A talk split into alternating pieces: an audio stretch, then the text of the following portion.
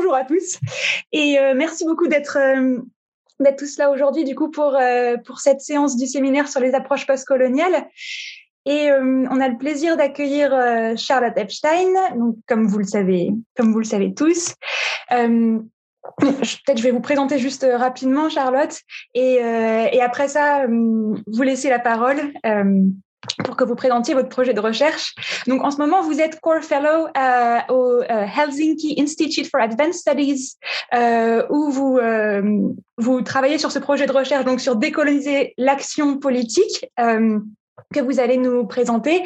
Et sinon, votre votre ancrage, si on peut dire, je ne sais pas si c'est le bon terme, mais et que vous êtes professeur de donc de théorie politique. Reprenez-moi si jamais je me trompe et de relations internationales. C'est ça. Euh, donc associé à l'université de Sydney, donc au département de gouvernement et euh, Department of Government and IR. Et donc euh, votre, travail, en fait, moi j'avais connu votre travail surtout par rapport aux questions des normes internationales et des discours qui pouvait y avoir autour de ces de ces normes. mais pour ne pas le passer sous silence, vous avez aussi publié bien bien plus récemment euh, donc en 2021, Birth of the State, The Place of the Body in Crafting Modern Politics. Je ne sais pas si du coup ça va être en lien également avec ce travail-là, votre projet euh, que vous nous présenterez aujourd'hui. Et donc du coup, euh, sur ces questions des normes internationales, donc en fait, vous avec en fait avec d'autres chercheurs aussi, vous avez il y a toute une série de travaux collectifs que je trouve intéressants, des, des numéros collectifs qui ont été publiés également. Donc pour tenter de questionner ces normes internationales et les processus de normalisation plutôt euh, d'un point de vue d'approche postcoloniale. Euh, et donc, euh, voilà, je pense que ça permet de témoigner de ces dimensions de relations internationales, de théorie politique et de cette préoccupation très forte pour une approche postcoloniale dans vos travaux.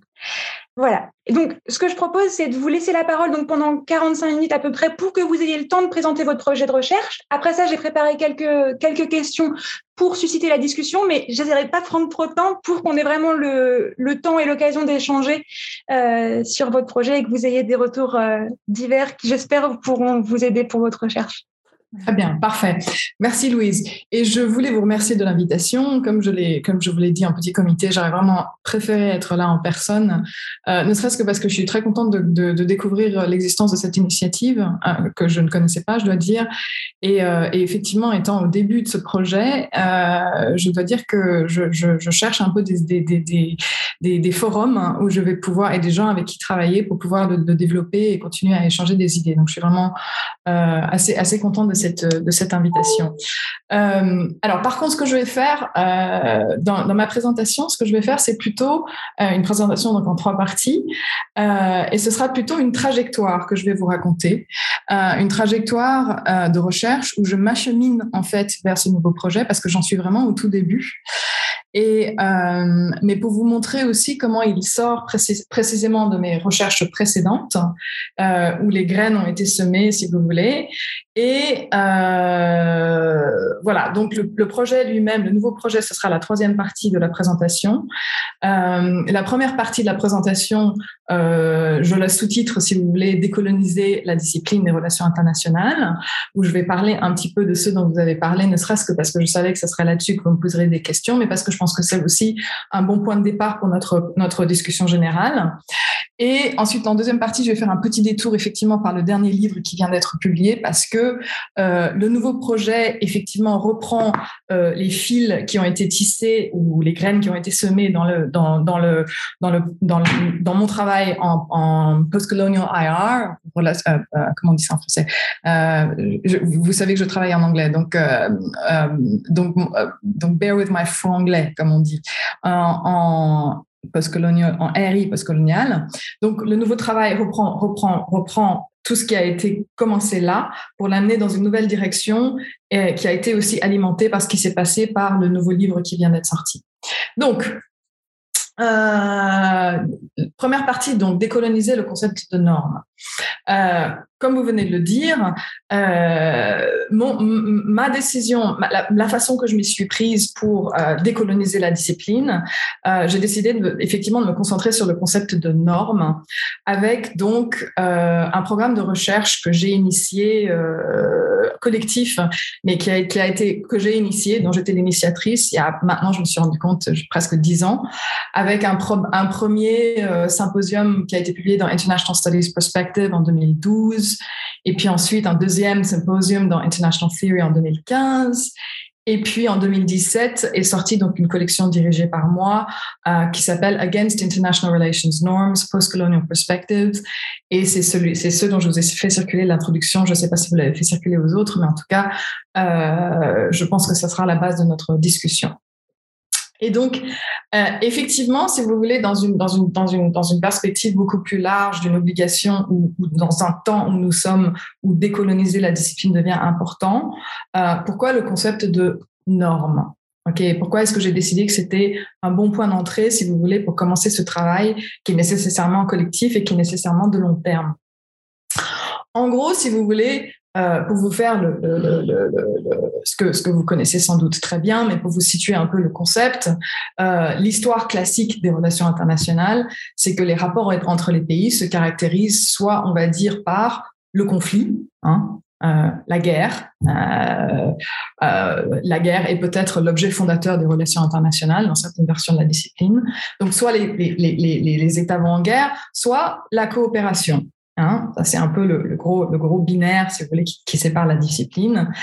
Euh, à ça, sur ces deux façons, ces deux formes d'interaction se superposent une série de choix épistémologiques et d'objets d'études bien déterminés c'est-à-dire que ceux qui décident de se concentrer sur le conflit sont généralement les réalistes et les approches réalistes, euh, avec comme objet d'étude les intérêts et leur, leur maximization, hein, ou comment les, maximiser. C'est vraiment un terme tellement anglais que c'est difficile à traduire.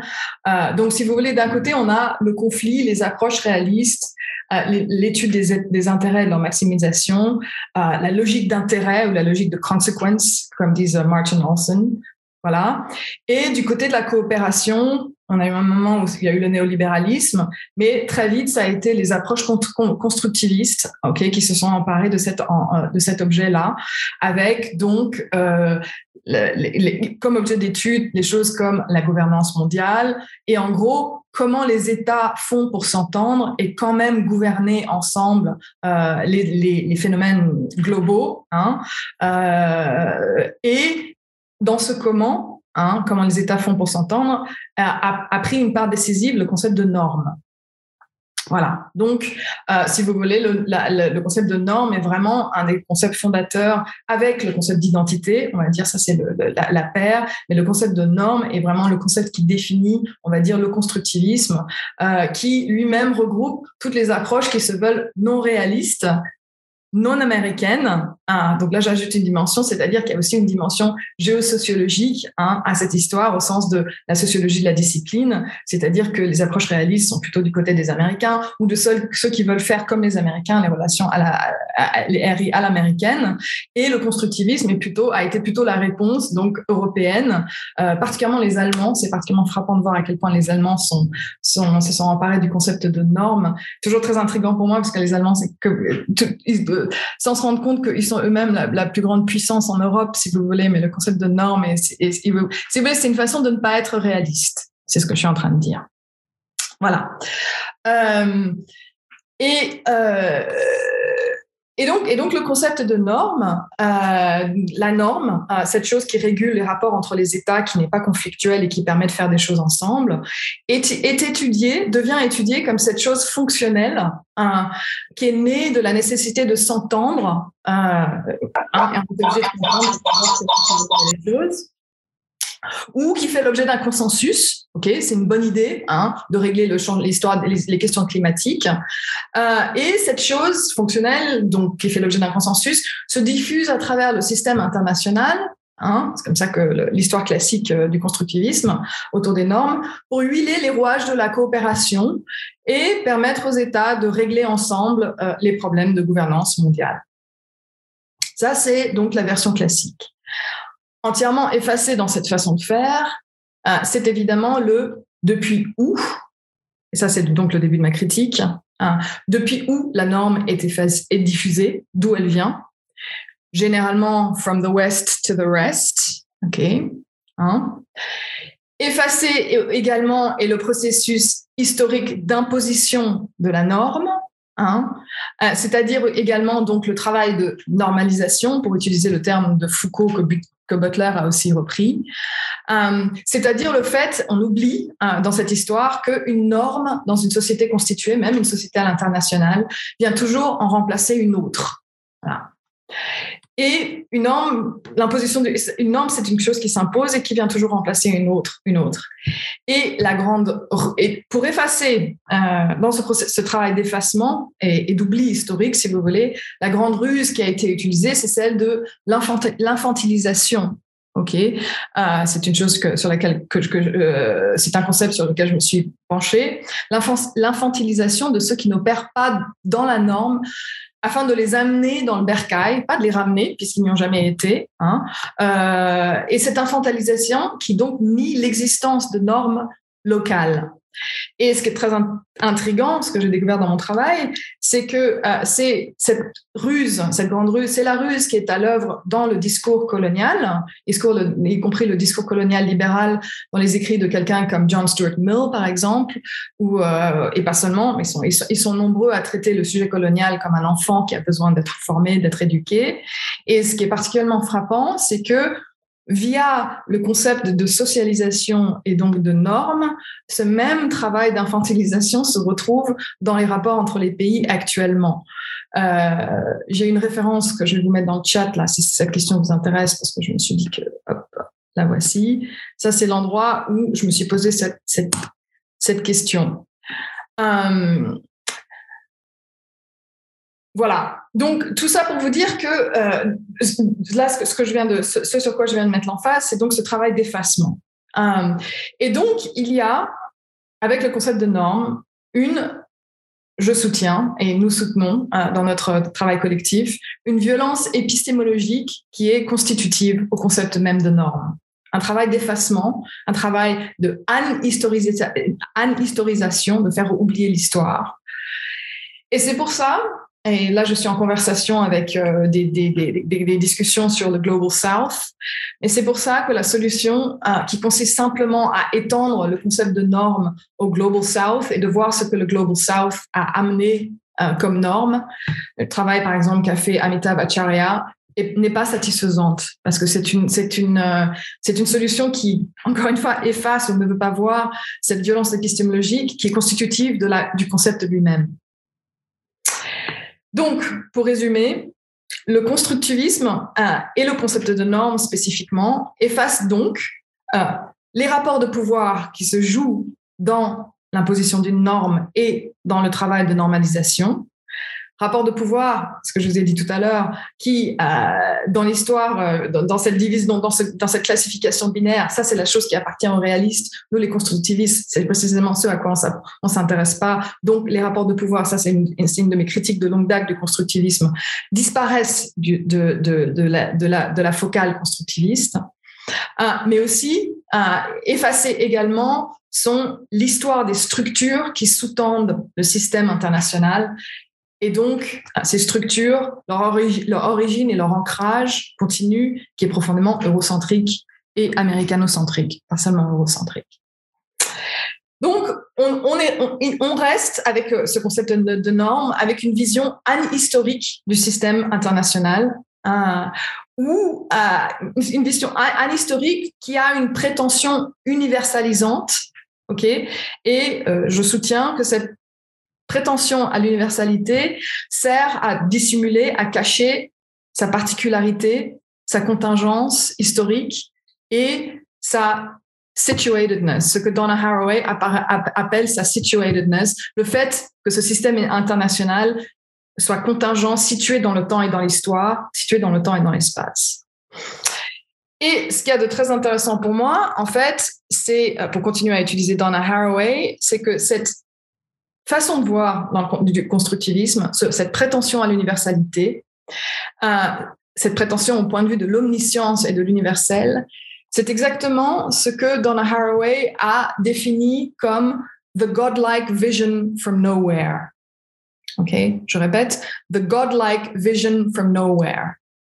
C'est-à-dire, c'est la position, comme elle le décrit très bien dans l'histoire des sciences, du sujet rationnel cartésien, ok, qui a un accès direct à la rationalité, donc au savoir universel, les deux sont ensemble, et qui n'a pas besoin de se situer, euh, puisqu'il occupe cette position de la raison elle-même qui accède à l'universalité du savoir. En d'autres termes, euh, comme l'ont montré les féministes et les post-colonial studies, c'est la position de l'homme blanc. La position qui n'a pas besoin de se situer, la position qui peut se permettre de s'effacer, qui n'a pas besoin d'annoncer sa place, c'est la position euh, qui a la prétention d'être godlike, et c'est la position de l'homme blanc.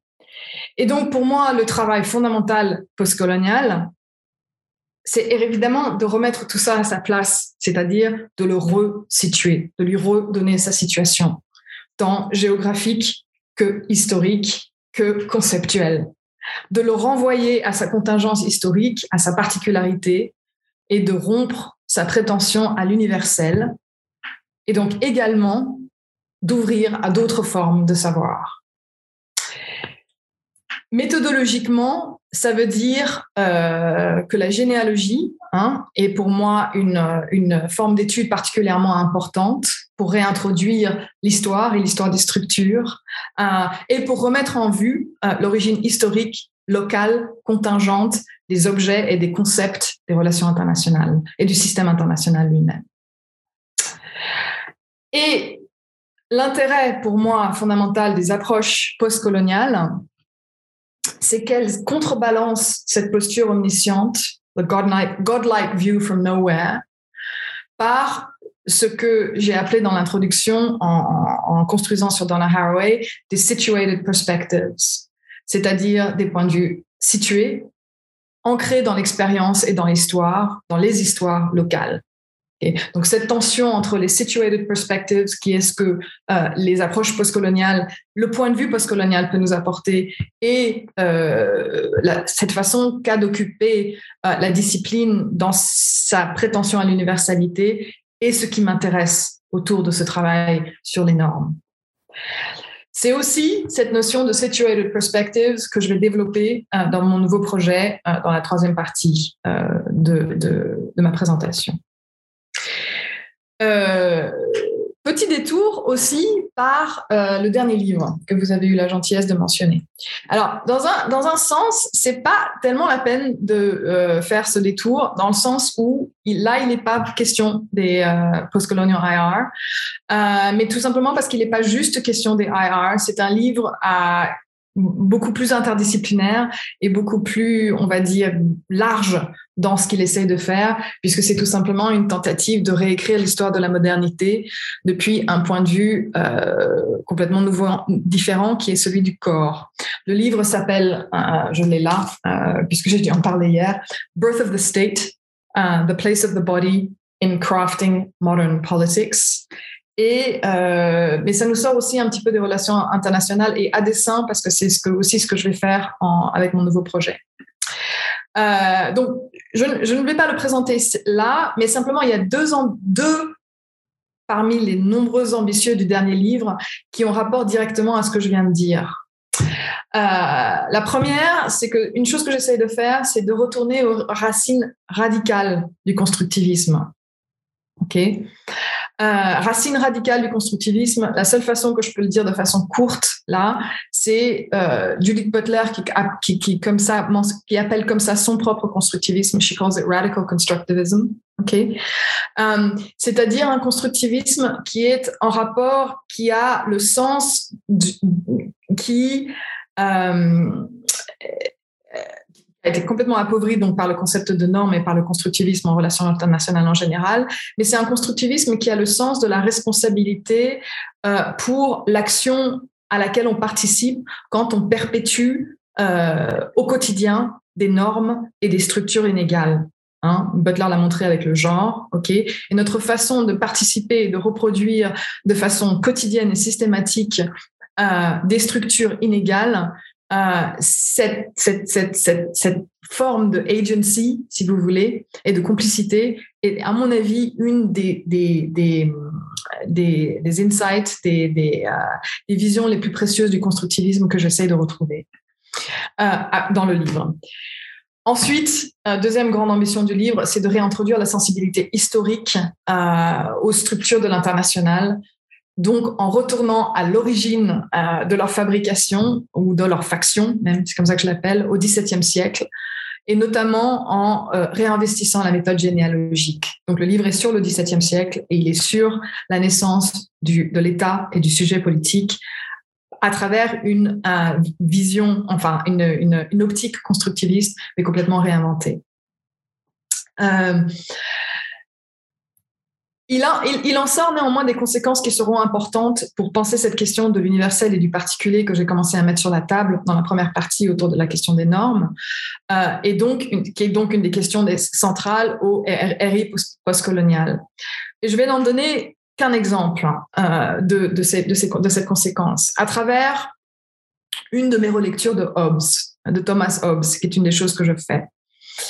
Euh, si vous voulez, Hobbes, que je, continue à penser être un des plus, euh, un des plus des auteurs les plus intéressants pour comprendre euh, le système international, mais pas parce qu'il est réductible à un penseur réaliste du pouvoir ou de l'intérêt qui se maxima, qui, qui maximalisation, je sais pas comment le dire en français ce mot. non, pas du tout. L'intérêt de Hobbes et ce que j'argue dans le, livre, c'est justement que c'est lui qui a été le premier constructiviste, au sens précis qu'il a compris que les valeurs qui régulent une société sont le produit direct de cette société, sont donc contingentes, locales, historiques et aucunement universalisables.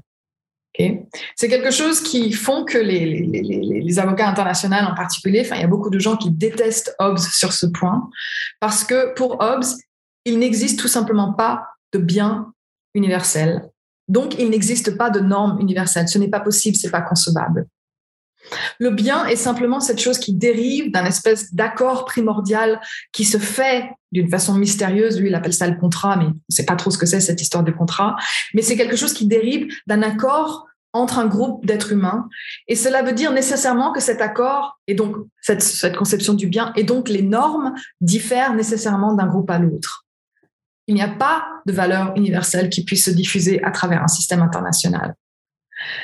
Ça veut dire aussi donc, euh, parce que c'est ce qui est arrivé aux normes dans le constructivisme, que les normes ne sont jamais données. ok? Elles ne sont jamais simplement émergentes, euh, soit par des nécessités fonctionnelles de s'entendre, comment envoyer une lettre à la, une lettre à la poste d'un pays à l'autre, euh, comment coordonner les avions. elles, ne, elles ne sont pas données soit par ces nécessités-là, ou soit même par la, par la possibilité d'un consensus communicatif dans le mode habermasien, euh, au contraire, avec Hobbes et avec le nominalisme qui met sur la table de façon centrale, euh, on ne peut pas perdre de vue qu'elles sont toujours construites et le produit d'une construction sociale. Voilà. Ça, c'était simplement pour vous, on va dire, peut-être vous mettre l'eau à la bouche, vous donner envie d'aller voir l'autre livre. Euh, mais maintenant, pour en revenir au, au schmilblick, à, savoir au nouveau projet et qui donc reste vraiment nouveau. Ah, donc, troisième partie, décoloniser l'action politique. Dans ce, dans ce projet, en fait, je pose deux défis, respectivement, à la science politique au sens large, et donc maintenant, plus que les relations internationales, d'une part, mais également aux études postcoloniales. Alors, le défi posé aux sciences politiques. Alors, et c'est là que je prends le thème de l'action, thème d'ailleurs que je aussi que je dégage du livre qui vient de sortir euh, en rapport avec le constructivisme et ce que je viens de dire et cette question de la responsabilité. Mais l'action politique, ok, est d'une certaine façon un des objets privilégiés de l'étude du politique, n'est-ce pas? C'est-à-dire la question du que faire, quelle politique adopter, quelle direction prendre, etc. Donc l'action est au centre de l'étude du politique. Si vous voulez, d'autres sciences sociales, euh, notamment par exemple la sociologie ou l'anthropologie, ont, nettement plus porté attention aux structures et à leurs effets et à leurs effets durables. Euh, et donc, encore une fois, ce qui définit la science politique, c'est son, point focal sur l'action. Ou pour commencer à ouvrir ce concept, parce que je sais justement ce que je fais, l'action ou la capacité d'agir ou la agency, euh, agentilité en français, mais j'aime pas trop ce mot et j'ai pas encore trouvé de traduction euh, qui me va. Mais c'est cette notion de agency hein, sur laquelle la science politique, euh, par laquelle la science politique se définit, hein, au sens où euh, les behavioralists, si vous voulez, les rational choice theorists, tous ces gens étudient les actions que font les gens. Voilà. voilà. Donc l'action, voilà. Seulement voilà, quand on étudie l'action en sciences politiques jusqu'à présent, euh, les moyens que nous avions pour l'étudier restent d'une part extrêmement rationalistes et d'autre part extrêmement individualistes. Dans sa version la plus sophistiquée, euh, qui est celle qui est offerte par la philosophie analytique, je vous prends celle-là parce qu'en fait, c'est celle-là qui pose les, les, bases de la rational choice theory et des approches rationalistes et donc réalistes et libérales en relations internationales. Mais dans, son approche la plus sophistiquée, qui est la philosophie analytique euh, de l'action contemporaine. Un sujet, tout simplement, qu'est-ce que c'est l'action? L'action, c'est un sujet qui a des désirs plus des intentions, c'est vraiment comme ça qu'il parle, et qui va décider comment il les réalise ok, qui va à partir de ces deux éléments-là, le désir et l'intention. J'ai envie de quelque chose, j'ai l'intention de, faire que mon désir se réalise. Et avec ça, le sujet prend en compte des contraintes, certes, mais ces contraintes l'empêchent à peine de poursuivre ses intentions. Alors, le défi, euh, apporté donc par euh, la question postcoloniale, c'est que ça va sans dire, j'ai pas besoin de dire à, ce public-ci que cette façon de penser de l'action est totalement inapplicable dans la condition postcoloniale. Autrement dit, la question postcoloniale et l'espace colonial et postcolonial met en échec complètement cette façon de penser l'action. Le sujet colonial n'est pas en pleine possession de ses désirs, n'a pas le droit de savoir quels sont ses désirs, n'a pas accès à, ses, à, ses, à son intentionnalité, euh, n'est pas en position de pouvoir formuler ses intentions, encore moins de les réaliser.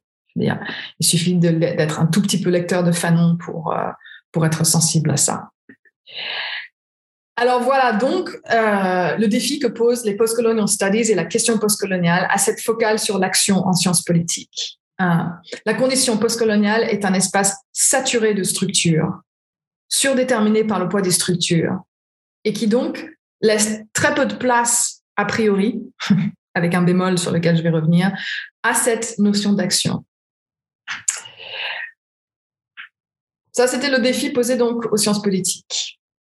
Le défi maintenant posé aux approches postcoloniales, qui est que malgré le poids des structures et cette surdétermination, il va sans dire que l'action a tout de même été possible au milieu de l'espace, au sein de l'espace colonial.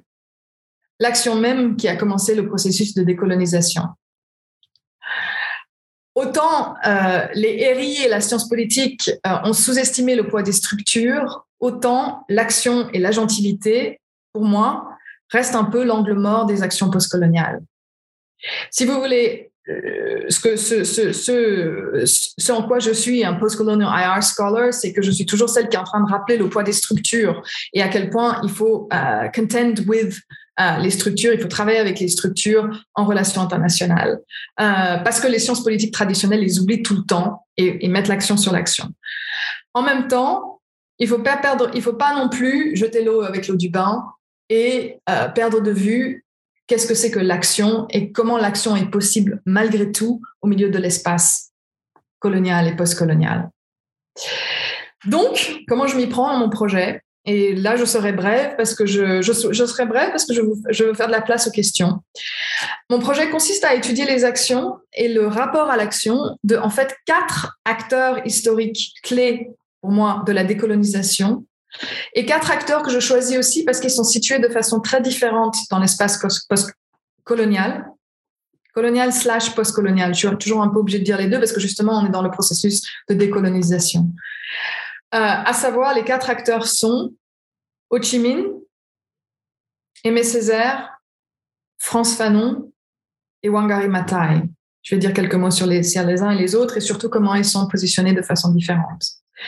Alors, Euh, première chose que je vais dire, c'est que d'abord, ce choix me permet de, couvrir un petit peu euh, le, côté anglo-saxon, euh, anglophone et francophone, c'est-à-dire la, colonisation française et anglaise avec Wangari Maathai, qui est la dernière.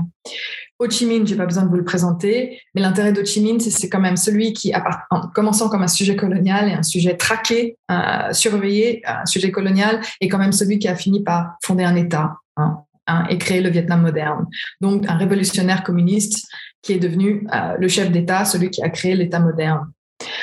Ensuite, très intéressant pour moi est de comparer euh, Aimé Césaire. Pareil, j'ai pas besoin de vous le présenter à ce public-ci. Euh, simplement, ce qui m'intéresse beaucoup chez Césaire, c'est les choix qu'il a fait, les choix de décolonisation qu'il a fait, et comment il a décidé que l'action décolonisatrice devait s'opérer tout en restant à l'intérieur de l'État français, mais pas l'État français tel qu'il l'a trouvé quand il, a été élu euh, au Parlement en 45, mais un État qu'il a lui-même euh, re, euh, reformé, euh, auquel il a, il a donné une nouvelle forme, avec entre autres avec la loi sur la départementalisation.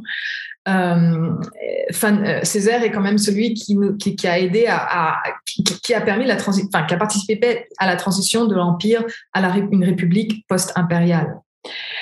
Et, et, Césaire est évidemment particulièrement intéressant dans son dans son rapport comparatif avec Fanon, qui a pris la décision opposée, qui est le rejet total donc euh, de l'État français euh, pour aller fonder un autre État euh, postcolonial, comme vous le savez, algérien. Et ils sont aussi intéressants dans leur rapport assez différent par rapport à l'universalité et la particularité. On peut rentrer dans, là-dedans, on peut discuter de ça dans les questions si vous voulez. Pourquoi Wangari Maathai alors, c'est peut-être celle que je pense que vous connaissez le moins. Euh, Wangari Maathai est une biologiste kenyenne. Euh, sa vie est très intéressante parce qu'elle est née sous le régime colonial kényan. Elle a vu le passage à, à l'indépendance et euh, elle, est, elle est aussi, c'est la première femme à avoir reçu un PhD à l'université de, de, en Ouganda. et surtout, en fait, Wangari Maathai a été une activiste. Donc, on, a deux acteurs étatiques, euh, France Fanon qui est le révolutionnaire anti-étatique qui essaie de fonder un État, et Wangari Maathai, en fait, c'est l'activiste, euh, l'activiste euh, en, en, environmental activism et women's activism. Elle fonde ce qui s'appelle le Green Belt Movement, et, à partir de cette, action a priori juste environnementale, elle participe à un grand soulèvement contre l'État autoritaire euh, kényan. Et ce qui m'intéresse chez Matai, en fait, c'est qu'elle permet de montrer aussi la façon dont les structures coloniales, en fait, perdurent et après euh, l'indépendance, chose qui est aussi assez connue dans, les, la, post-colonial space. Mais comment, si vous voulez, la colonialité peut continuer même après l'indépendance et que le travail de décolonisation des structures et euh, des, structures de l'État doit se perpétuer après euh, la fin donc de l'indépendance. Euh, deux, mots de plus. Donc voilà mes situated perspectives. Ok, voilà comment je me situe. voilà, d'où je me place pour étudier ces questions. Deux petites remarques méthodologiques. Ces acteurs ont tous été choisis parce que euh, ils ont écrit sur leur rapport à l'action. Ça c'est éthiquement très important parce qu'il ne s'agit pas du tout de les de les analyser, hein, mais simplement d'entendre ce que ont à dire. Ok, ça c'est important aussi dans le rapport entre le, chercheur et le et le et l'acteur postcolonial. Euh, donc ils ont c'est tous des gens qui ont, qui ont fait des écrits et des écrits de, comme vous le savez de, de, de euh, tant des, écrits euh, artistiques que des écrits des essais d'une part. Et ensuite, la deuxième chose que je vais essayer de faire, c'est que je Tsvetan Todorov, dans son livre la, conquête de l'Amérique, a développé ce qui me paraît, dans le, contexte d'une étude, le début des études postcoloniales, a développé trois axes qui me paraissent très productifs, euh, qui distinguent, si vous voulez, entre un axe axiologique, praxiologique et épistémique. Euh, et à partir de ces trois axes, il décortique en fait la rencontre entre le sujet, entre le colonisateur et le colonisé. Et euh, la situatedness que j'essaye d'apporter dans mon nouveau projet, c'est qu'il s'agit d'inverser le point de vue et de mettre donc euh, l'acteur décolonisateur, si vous voulez, euh, comme celui qui, qui, rencontre en fait la colonisation, c'est-à-dire que j'inverse le point de vue à partir duquel Todorov commence dans son travail. Voilà. J'ai fait exprès quelque chose de très ouvert euh, et de et de peut-être euh, et de voilà et de et de et de peut-être je pas trop confus mais en tout cas délibérément ouvert parce que je veux inviter votre euh, vos réactions. Voilà. Merci beaucoup Charlotte pour pour cette présentation du coup de votre de votre parcours intellectuel, je sais pas si on pourrait dire comme ça, et et de là où ça, comment ça vous mène à votre euh, projet. Alors, j'ai plusieurs, euh, plusieurs questions où, en, partie, où vous avez, ah désolé, ma vidéo euh, fait des siennes, où vous avez en partie commencé à donner des éléments de réponse. Et je vais peut-être commencer, alors chronologiquement, peut-être sur la question des, des normes et de, ces processus de normalisation, pour reprendre dans l'ordre de votre, euh, présentation. Euh, et donc, notamment parce que euh, il me semble qu'un des soucis auxquels on, fait face, on fait face par rapport à l'identification et le fait de nommer ces rapports de pouvoir et de voir aussi comment les acteurs font avec euh, ces normes et également ces, euh, normes venues de l'international qui peuvent utiliser comme ressources. En fait, ce que je veux dire là, c'est qu'il me semble qu'il y a un enjeu par rapport au fait de penser la capacité d'agir euh, des acteurs et, et de la de la de, de pour autant, en, tout en arrivant à témoigner de ces rapports de pouvoir. Je voulais vous prendre un exemple en fait pour ancrer davantage mon propos. Donc, je vous avais situé mon, très brièvement ma recherche. Donc, où, moi, j'ai fait un, un, terrain en Malaisie. Mmh. Euh, où je me questionnais en fait sur cette place, notamment des normes relatives au droit d'asile, dans un espace où elles n'avaient pas forcément de sens et où en fait une des, une des interrogations premières était de se demander comment se fait ce que des Rohingyas qui sont arrivés en Malaisie, un jour, euh, enfin, progressivement, se sont identifiés comme réfugiés, alors que le terme n'avait pas d'ancrage juridique euh, en Malaisie. Et en fait, ce qui était intéressant de voir sur mon terrain, c'est que lorsque moi je commençais à critiquer, euh, lorsque je critiquais ce qui était associé à, à, des normes internationales comme la Convention de Genève, et en fait, mes acteurs me disaient, mais we are not even there. Donc, avec eux-mêmes une approche très, euh, très évolutionniste, en fait, de normes internationales. Et donc, là où je veux en venir, c'est comment trouver justement cette, euh, cette alternative, enfin, cette, cette, euh, cette peut-être voie médiane entre témoigner en fait de des ressources que leur apporte euh, ce qui s'apparente peut-être davantage à des labels en fait ce que ça leur permet témoigner également de leur capacité d'imagination en fait parce qu'ils mettent derrière ces mêmes labels des choses qui sont parfois complètement déconnectées de ce qui serait considéré comme comme étant des normes internationales. Donc témoigner en fait de leur agentivité si on peut dire euh, mais tout en, euh, tout en trouvant un moyen de témoigner de ces rapports de pouvoir et de bah, comment ça se fait en fait qu'ils utilisent ces termes qui sont importés.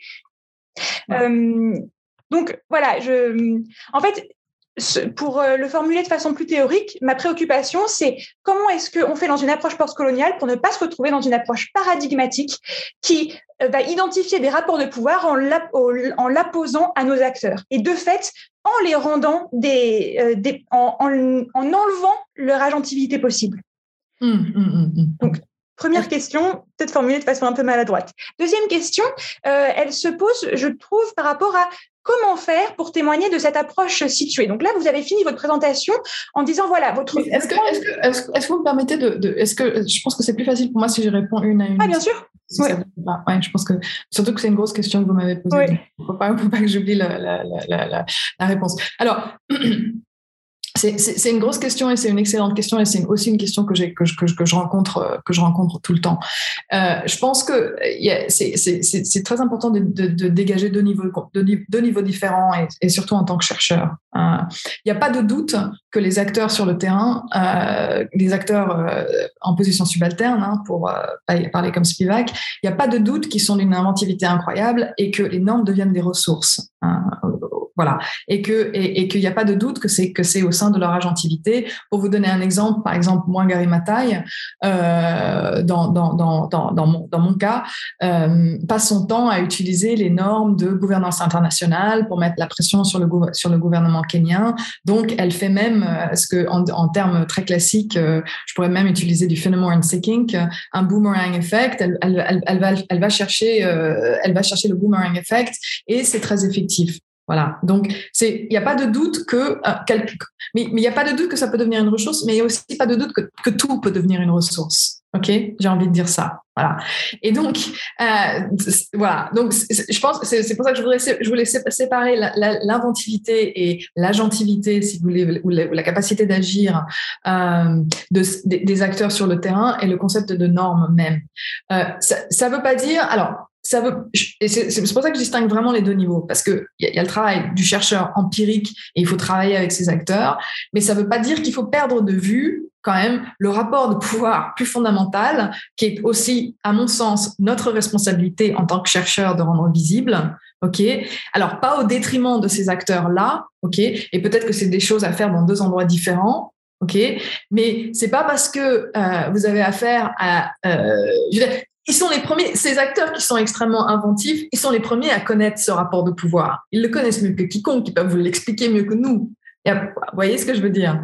Donc, et il me semble que notre responsabilité, leur, eux, leur responsabilité, c'est d'agir, de faire que les choses se passent sur le terrain, qu'ils obtiennent un statut de réfugié, etc. Soit notre responsabilité à nous, c'est quand même aussi de rendre visible ce rapport de pouvoir. Je pense que c'est deux, deux, deux fonctions et deux travaux différents euh, à mener de, pas, pas au même endroit, mais de front comme chercheur. C'est ce que je dirais. D'accord, ça me donne des outils euh, pour, euh, pour avancer. Alors, fait, c'est en lien, finalement, ça fait le lien avec ce que je pensais être ma troisième question, mais euh, où en fait, finalement, la question que ça pose, c'est où euh, la question que ça pose, il me semble, est celle de euh, la théorisation, de comment est-ce que on propose, on essaye de développer, de construire des outils théoriques. Est-ce que en fait ces outils théoriques se euh, se situent justement dans ce deuxième niveau dont vous parlez, ce niveau du chercheur de témoigner de ces structures de domination, ou en fait quel type d'outils est-ce que on peut essayer et espérer développer peut-être ou nourrir, pour le dire avec humilité, euh, dans une approche euh, dans postcoloniale. Et donc, euh, où s'arrête en fait la théorisation et quel type de quel type de d'ambition théorique est-ce que on peut essayer d'avoir finalement? Voilà. Alors, ça, c'est, ça, c'est excellent. C'est excellent comme question et ça me permet de, de, renforcer ma réponse sur la dernière. Parce que précisément, il me semble, si vous voulez, ce qui se passe avec les, les, norms constructivistes et les chercheurs, c'est que tout le monde s'enfonce dans ce concept de normes sans se poser la question de est-ce que c'est vraiment un concept avec lequel il faut travailler. Alors, il n'y a pas de doute que les acteurs sur le terrain peuvent le transformer en terrain, en, en, en outil, et tant mieux pour eux, et, ils sont obligés de le faire. Mais cet, cet aveuglement au niveau de la théorisation et le fait qu'on reste quand même je, veux dire, euh, le fait qu'on on take for granted hein, et qu'on accepte le concept de norme comme un acquis et comme quelque chose qui n'est pas à questionner et qui est forcément une bonne chose puisque ça permet aux États de s'entendre, euh, c'est ça le vrai problème. Donc, pour répondre à votre question, bah, c'est là où le, j'ai envie, envie, de dire l'imagination chercheuse doit rentrer, doit rentrer en ligne de compte. Euh, c'est-à-dire que on peut, on peut soit mettre pression euh, sur les concepts existants, c'est ce que j'ai essayé de faire en, en, accolant cette, cette, notion de normalisation, hein, mais il y a beaucoup plus à faire avec ça, ok? Euh, il y a norming, ok? Il y a d'autres façons d'ouvrir le concept de norme lui-même, soit d'ouvrir le norme lui-même, soit d'essayer de reformuler la question complètement autrement. Euh, voilà. Mais c'est là où je vois une vraie paresse du côté des chercheurs. qui n'a rien à voir avec la faute de ceux qui sont sur le terrain et des, et des, des gens qui des gens qui sont dans l'action, y compris mes quatre mes, quatre mes quatre figures historiques si vous voulez. Donc, donc j'ai pas de réponse, mais sauf que là, j'en appelle à l'imagination et que justement, c'est là où il faut un peu sortir des sentiers battus et ouvrir un peu ces, ces, ces concepts et ces disciplines aussi. Hein. Euh, c'est parce que les, les, RI restent entièrement et toujours dans les RI, au lieu d'aller voir ce que, par exemple, Butler et Foucault ont écrit sur les normes, euh, que qu'on qu'on reste coincé avec un concept et qu'on continue à le, à le trimballer sans, sans, sans vraiment le déballer. Bon, je me permets une troisième question, après ça, je laisse la parole euh, plus largement. D'autant plus que vous m'avez de nouveau fait une transition, alors euh, c'est parfait. En fait, une autre question qui se pose et que, hum, que je trouve, c'est euh, moi, un des éléments que je trouvais stimulant dans les approches postcoloniales, c'est de voir comment est-ce qu'on peut essayer de. alors, si ce n'est donner la parole, bon, can the subaltern speak? Je, connais bien la, la question, mais d'essayer de partir du terrain pour voir quel concept se, et quel, quels termes euh, émergent de, ces terrains. Alors, est-ce que finalement, vous diriez qu'il s'agit d'une paresse du chercheur, finalement, c'est-à-dire de reprendre euh, les, conceptions qu'on peut observer euh, sur notre terrain, ou en fait, il s'agit de, de, témoigner davantage de la position située aussi par rapport à comment est-ce que, bah, en tant que chercheur, on est arrivé sur le terrain, davantage témoigner et invisibiliser peut-être moins euh, les, le processus d'apprentissage qu'il y a eu sur le terrain. Donc en fait, là, ma question porte sur comment en fait, euh, quelle place laisser à ces tâtonnements de, du processus de recherche mmh mmh euh, et à ce, ces tâtonnements sur le terrain qui ont été longtemps invisibilisés. C'est ce que, en fait, vous commencez votre chapitre par ça avec avec euh, Meta. Je sais pas comment on prononce son, son, nom de famille, mais il y a tout un enjeu de savoir comment est-ce qu'on témoigne d'un processus de recherche. Mm-hmm. Et, euh, et donc du coup, oui, quelle place laissez-vous à cet tâtonnement euh, ou, lorsqu'on lit un article ou un chapitre que vous avez écrit, bah, c'est quelque chose de structuré, c'est fini, ça correspond très bien aux normes académiques, mais il y a beaucoup moins de place en fait à ce travail euh, progressif. Oui, alors c'est là où la notion, alors c'est pareil, on peut pas toujours tout faire exactement au même endroit, mais c'est là où la notion de, situatedness euh, me paraît très intéressante. Et c'est aussi ce que j'ai, ça pour le coup, j'ai essayé de le faire dans, dans le nouveau livre aussi, euh, pas dans ce que vous avez lu pour, ce séminaire, mais dans le nouveau livre, à savoir, euh, c'est-à-dire que d'abord l'obligation d'être extrêmement clair euh, et, d'épeler ses présupposés, hein, et de commencer par les épeler ses, présupposés euh, déjà, et d'être explicite sur ses présupposés. C'est pas toujours une, une, affaire. Je veux dire, ça peut être, c'est facile à dire, c'est souvent moins facile à faire. Euh, idéalement, euh, surtout avec quelqu'un qui est sur le terrain et surtout avec quelqu'un qui est, lui-même euh, ou elle-même dans la rencontre avec des, acteurs, euh, moi, je serais en, train en tant que directrice de recherche, je serais très accueillante et j'encouragerais mes chercheurs à avoir un chapitre méthodologique sur comment leur propre rapport aux questions ont changé et même aux acteurs ont évolué. Et ça, c'est une chose qui se fait. Euh, ça, c'est une chose qui se fait. Et ça, pour le coup, les, approches féministes aussi peuvent être assez utiles. Hein. Euh, donc, je suis en train de dire deux choses différentes. D'abord, être extrêmement explicite sur ces, sur ces, sur ces présuppositions. Par exemple, tout ce que je viens de vous dire sur les normes, ok, c'est des présuppositions que, que nous, nous sommes allés, nous sommes allés euh, puiser. Euh, c'est jamais dit dans la littérature sur le constructivisme. C'est hop, la norme et on part avec et on regarde même pas ce, sur quoi c'est fondé, c'est construit, etc. Donc, essayer d'aller, de, de, de, se poser la question, de s'interroger vraiment sur le fondement d'un concept et pourquoi on l'a choisi. Ça, c'est une chose. Mais ensuite, la question de l'évolution de son, son propre rapport. Je veux dire, soit on peut le mettre dans son journal intime et ça peut être aussi bien, soit on peut l'intégrer dans son, dans son, dans son, dans sa, dans sa thèse et peut-être que ça dépend de son, de son directeur de recherche ou de son institution. Mais ça me paraît pas, ça me paraît être quelque chose d'extrêmement intéressant à faire.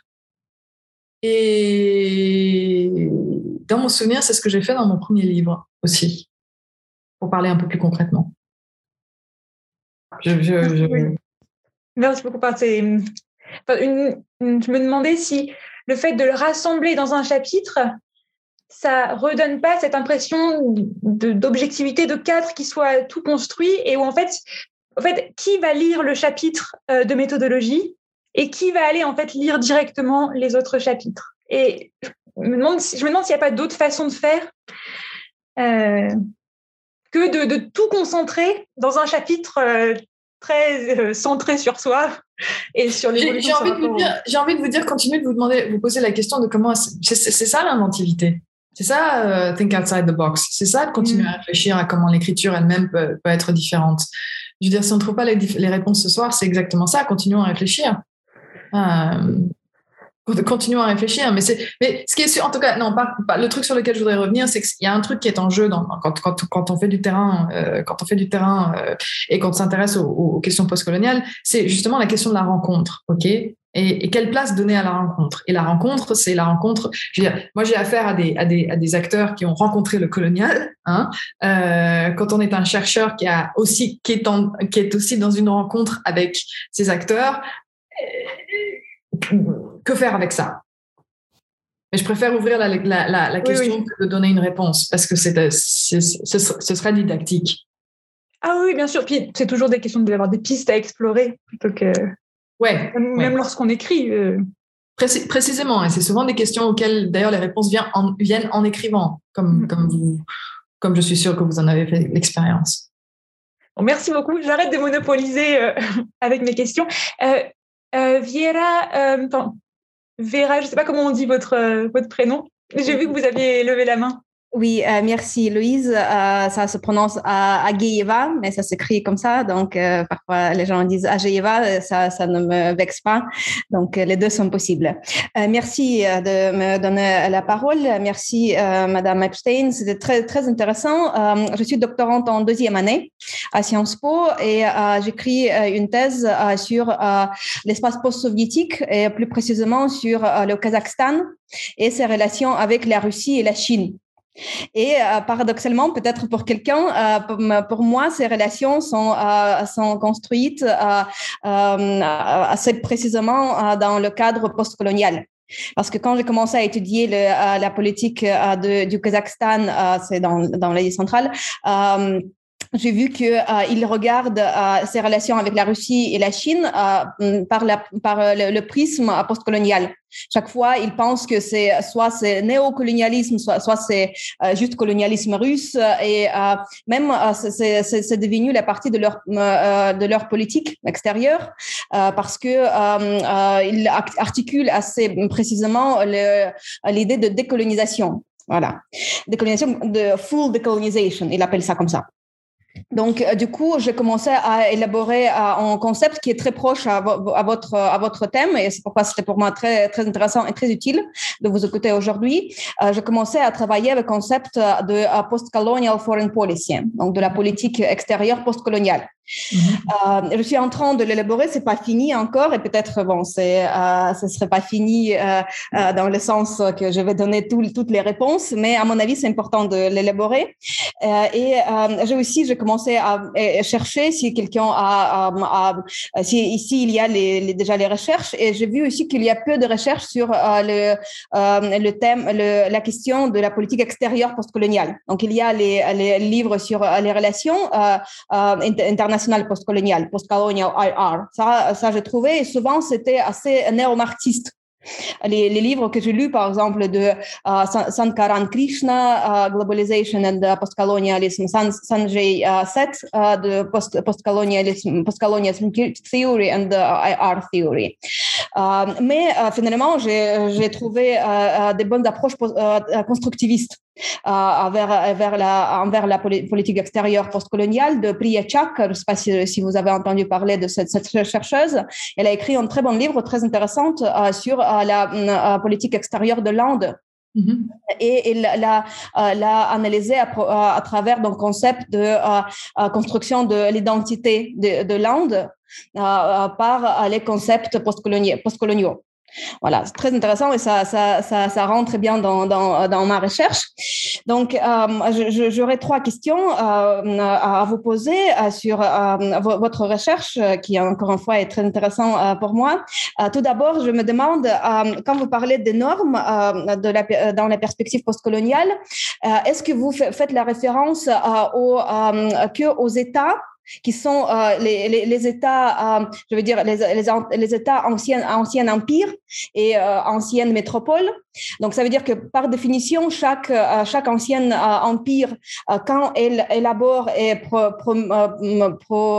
ils promeuvent les, les, les, les normes dans les relations internationales par rapport à leurs partenaires dans le dialogue international, est-ce que c'est toujours une sorte de coercition? C'est toujours quelque chose qui est vu comme, oui, l'approche coloniale que cet État essaie d'exercer l'influence, le pouvoir sur, sur ses partenaires. Donc, ça, ça c'est ma question. Si, par définition, chaque ancien empire essaie d'imposer ces, ces, normes dans, le dialogue.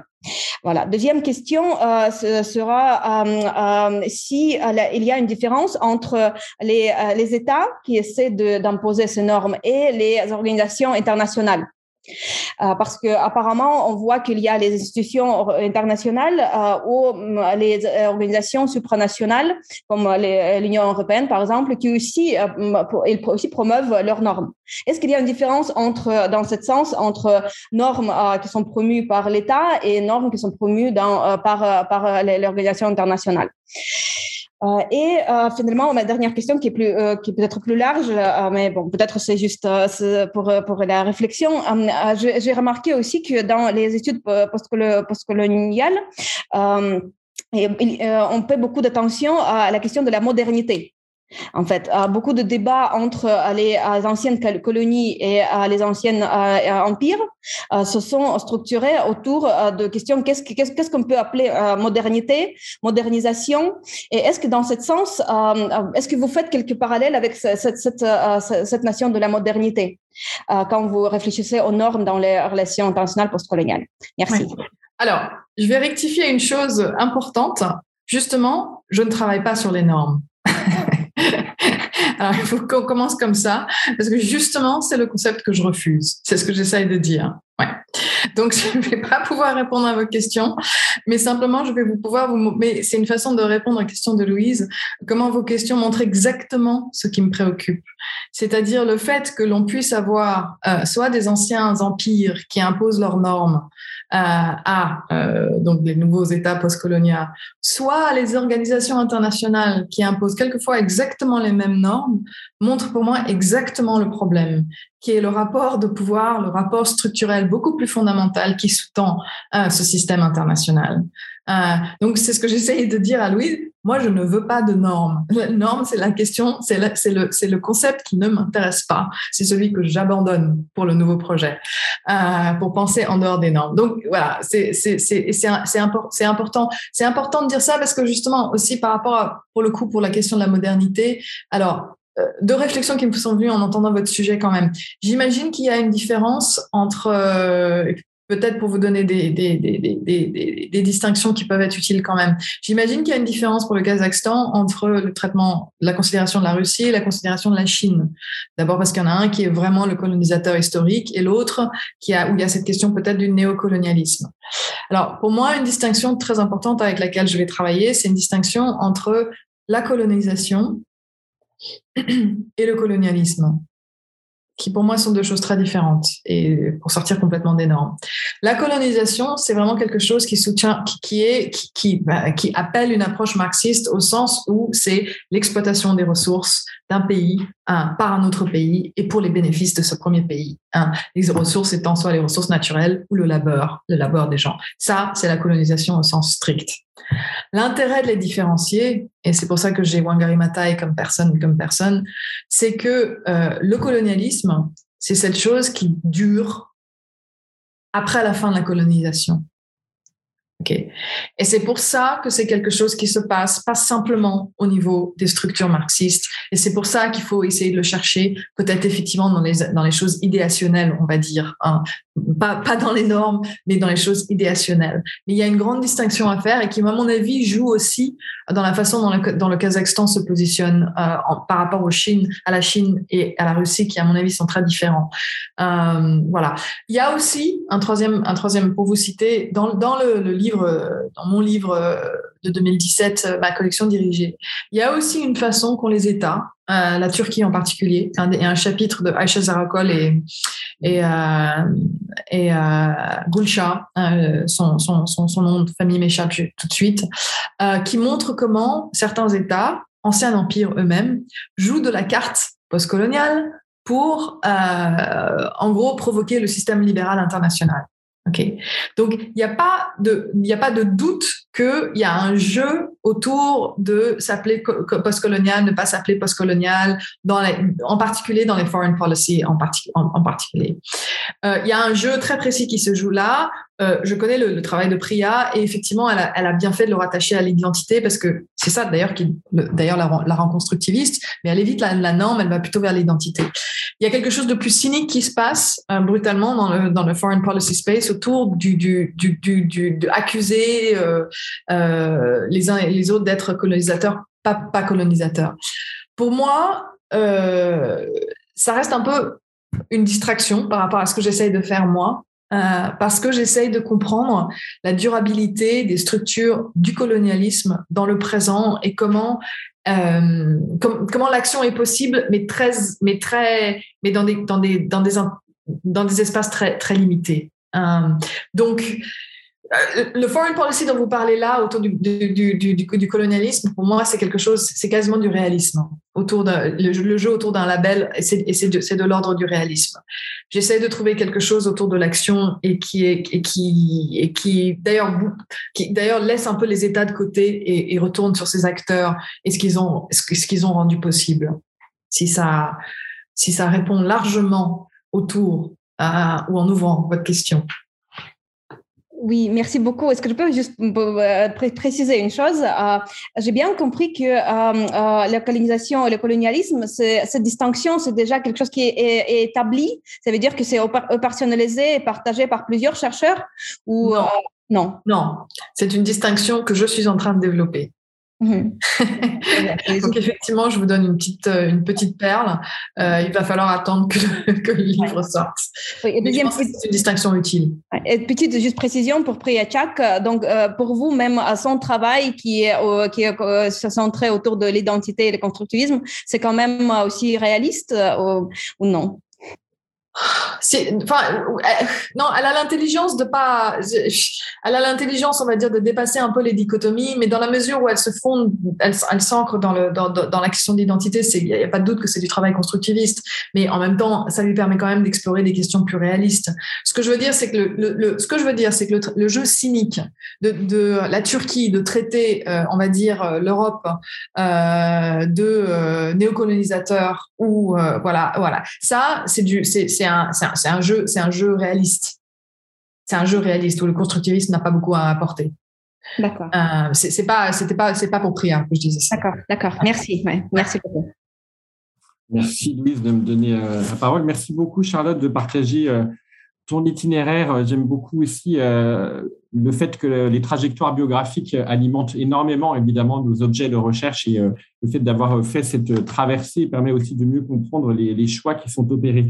Euh, moi, j'avais deux, alors deux questions. Euh, la première, alors je n'ai malheureusement pas lu l'ouvrage, donc le teasing que tu as que tu as formulé m'invitera à, le faire, mais euh, j'aimerais quand même peut-être revenir sur ce que tu évoquais sur l'absence de biens universels chez Ops. Hmm. Et euh, je, me demandais s'il n'y avait pas quand même un point de vue from nowhere, y compris chez Ops, lorsque, euh, évidemment, son, sa réflexion est très contextualisée, il est très obsédé par la guerre civile en Angleterre et il veut éviter que les individus éprouvent la peur et que, quelque part, cette philosophie de la peur, le contrat, le bien qu'il recherche est un un bien euh, tout négatif, c'est-à-dire euh, ne pas éprouver la peur et une lecture peut-être plus sensible euh, de, de la condition humaine. Est-ce qu'il n'y a pas quelque chose là qui raccroche quand même quelque part OPS à, un projet universalisable en considérant, alors évidemment, je répète, c'est très contextualisé, c'est très lié à la gramme, enfin, au contexte tant intérieur, mais surtout intérieur, mais aussi extérieur de l'Europe du XVIIe, mais il n'y aurait pas quelque chose qui relèverait quand même du from nowhere, y compris chez Ops, à travers le fait que les, euh, en créant tous les États, euh, euh, les, individus sont amenés à gérer leur peur. Mais ma, deuxième question est plus fondamentale, c'est le rapport à l'universel dans ton travail. Mm-hmm. parce que c'est évidemment quelque chose qui, qui je vais dire, qui gravite, mais en fait qui est, qui est sous-jacent à toutes ces euh, toute cette réflexion sur euh, le post-colonial et sur le décolonial. Mm-hmm. Et ce rapport à l'universel, euh, il peut être abordé de différentes manières, notamment du point de vue des sources philosophiques. Et là, je me tourne vers la Charlotte philosophe de formation. Mm-hmm. Euh, euh, quand tu abordes ces quatre figures clés, est-ce que tu vas jusqu'à éventuellement exhumer chez, dans ces quatre figures et dans les écrits de ces quatre figures des sources euh, des sources théoriques, philosophiques qui permettent de penser le rapport à l'autre et l'universel, qui est toujours une, quête, euh, une, quête de toute façon inachevée en permanence. Euh, ou est-ce que tu privilégies d'autres Bon, tu as parlé de Todorov, donc tu peux inverser Todorov, mais est-ce qu'il y a éventuellement d'autres sources Et que penses-tu Là, c'est une, c'est une perche, mais bon, qu'on est parmi d'autres, mais le, la prétention, enfin plutôt la, quête de l'universel et la façon dont un philosophe comme Ricoeur, par exemple, pense l'universel, qui est toujours très contextualisé, qui revient vraiment à l'expérience de l'autre dans un contexte particulier, euh, euh, avec euh, la reconnaissance de la singularité, le respect, la sympathie. Je suis toujours assez frappé, même des gens chez Bachir Diagne, on ne retrouve pas la, la référence à Ricoeur, alors qu'il me semble qu'il y a quelque chose d'assez universalisable euh, à travers le fait qu'on reconnaît la singularité de l'autre et qu'on ne cherche pas à projeter en fait nos catégories. Euh, est-ce que c'est quelque chose qui t'intéresse ou est-ce que tu, euh, considères que c'est, une source qui peut être inappropriée par rapport à, ton travail? Hum, hum, hum, Ok, grosse question, Frédéric. c'est bien. alors, pour Hobbes, je pense réellement qu'il évite de façon très, très, très fondamentale la vision from nowhere. Euh, et, qu'il, je pense qu'il le fait en osant faire quelque chose. Je veux dire, il est, il est quand même le seul.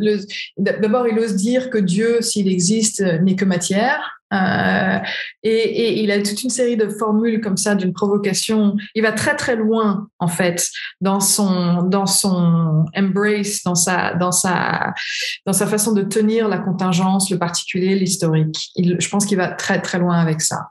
Alors, il n'est pas euh, ma, cible principale dans le livre, c'est Locke, euh, à, qui je n'épargne rien.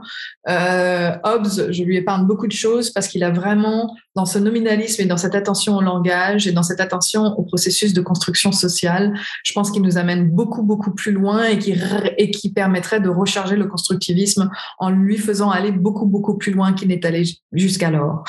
Euh, il n'est pas sans, il n'est pas euh, pas coupable parce que euh, et c'est là où le corps intervient dans mon histoire parce que Hobbes a un universel qui lui fait qui lui fait faire des mouvements, enfin qui lui fait faire des gestes.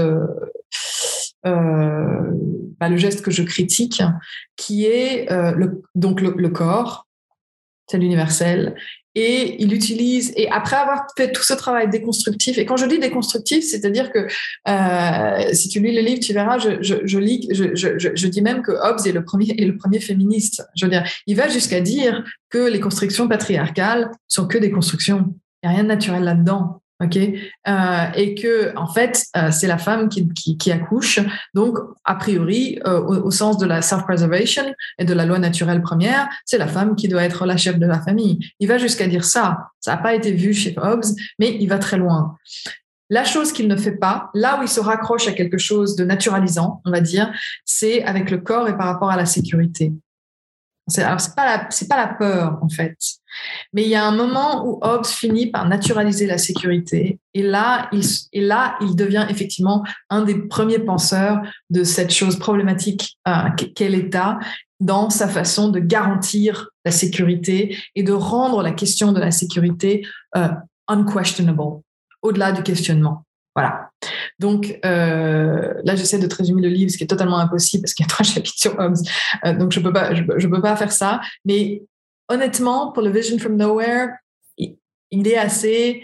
Euh, c'est R.G.B. Walker qui un jour m'avait dit Hobbes est le, penseur le plus fascinant de du, canon et à chaque fois que je le relis, il y a quelque chose de plus qui m'apparaît. Donc, il, est à prendre très au sérieux. Euh, alors, la question de l'universel. Alors, ça, ça, c'est, une vraie question.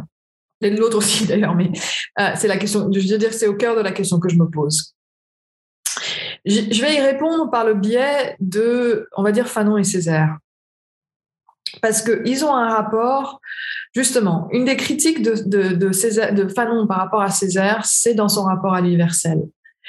Et donc, en fait, ça répond un peu à ta question, c'est-à-dire que je vais chercher les, sources que je vais chercher, c'est dans ces auteurs eux-mêmes et dans leur façon de, poser cette question et de se poser cette question en rapport les uns avec les autres.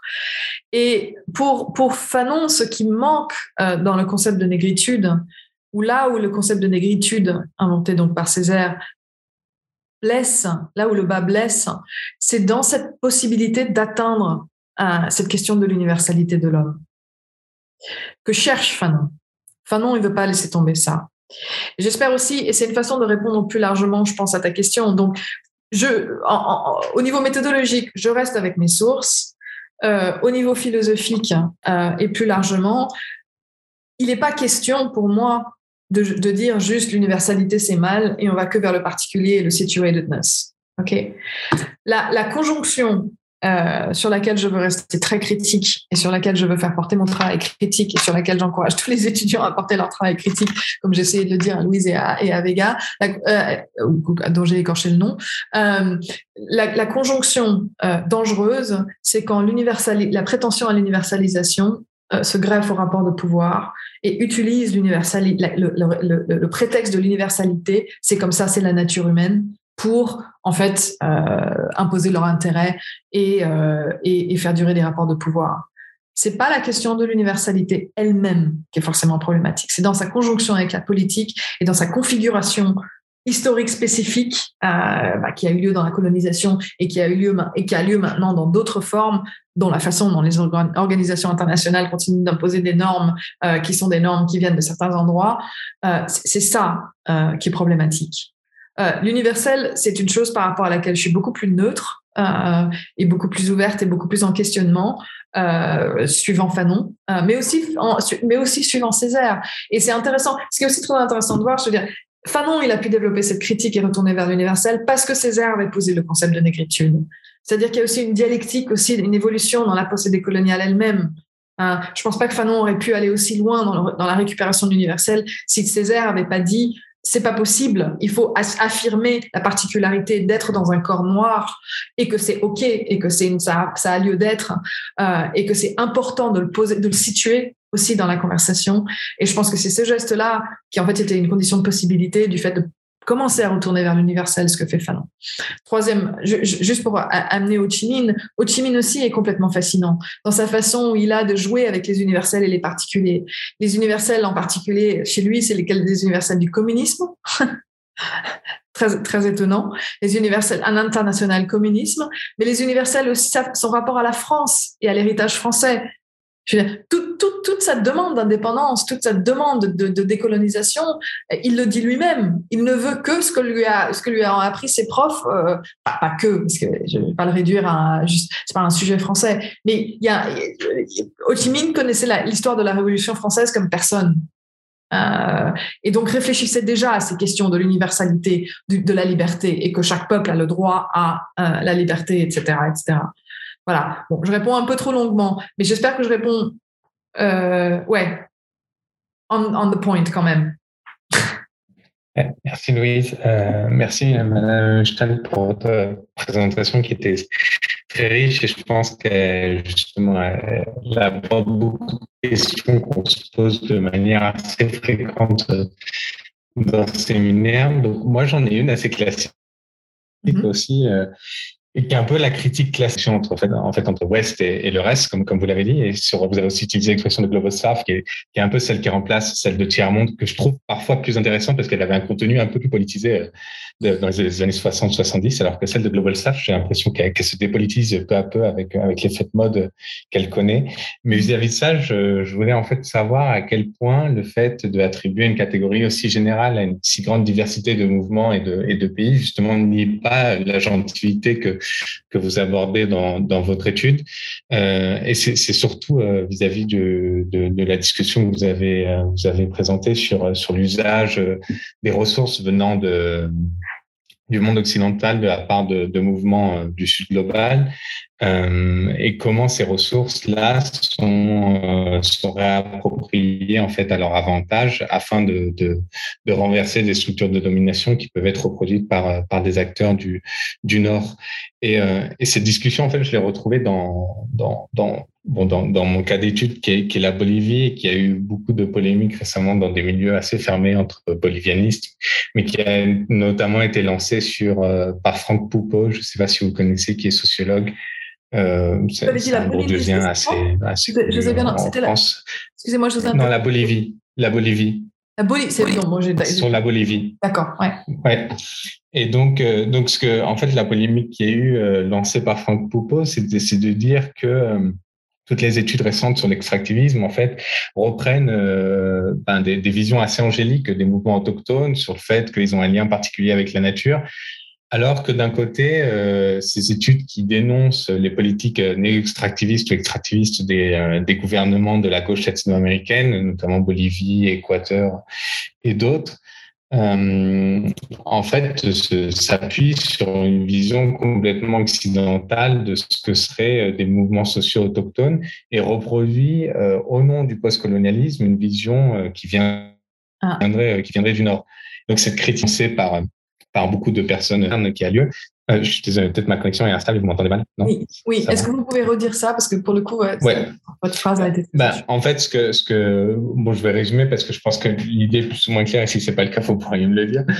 Euh, vous pourrez me le dire. Euh, ce que ce que ce qu'explique en fait euh, Franck Poupeau, c'est qu'il y aurait une certaine vision angélique sur euh, sur la possibilité de rupture ou de, de capacité critique qu'auraient les mouvements du Sud global, euh, de la part du, de certaines personnes dans l'académie qui, euh, qui, euh, qui auraient cette vision un peu idéalisée de ce que seraient certains mouvements critiques et qui par là reproduiraient une vision presque néocoloniale venue du Nord en attribuant une, une image parfaite et complètement à l'opposé, en ayant une opposition radicale vis-à-vis des conceptions euh, des conceptions occidentales. Donc c'est notamment tout le discours associé à la Pachamama chez euh, chez les peuples autochtones qui en ferait en fait des ardents défenseurs de la nature et complètement opposés aux politiques euh, aux politiques extractivistes venant des des entreprises du Nord par exemple. Donc j'aimerais savoir en fait comment vous articulez un peu cette distinction entre West and the Rest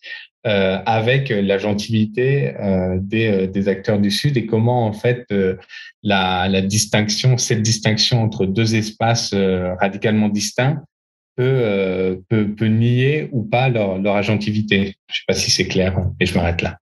Alors, plutôt que de répondre dans l'abstrait, en fait, votre histoire me fait penser j'ai envie de faire une réponse méthodologique parce que votre, votre, votre, votre cas me fait penser en fait au, cas que j'ai rencontré dans mon, dans mon, premier livre sur, sur la chasse à la baleine, euh, où il y avait exactement ces problématiques, c'est-à-dire que euh, les, les, chasseurs de baleines contemporains qui voulaient continuer à chasser de baleines étaient accusés aussi euh, d'avoir des, des, des, des, visions réinventées euh, de leur rapport à la nature euh, pour servir leurs propos. Enfin, c'était, c'était très, c'était, ça ressemblait beaucoup à ce que vous racontez.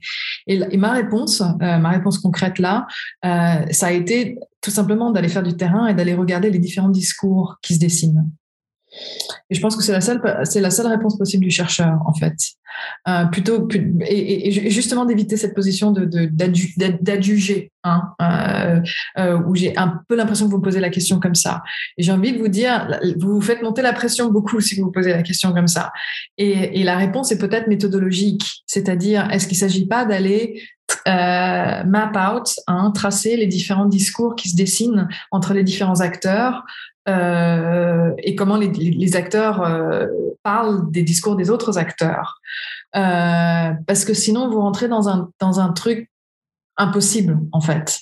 Parce que ce qui est sûr, c'est que donc justement en, faisant ce travail de, sur, les différents discours, où j'ai donc distingué les différents discours, c'est sûr que j'ai trouvé que le discours contemporain était forcément une, était forcément pas le même que le discours originel sur la baleine.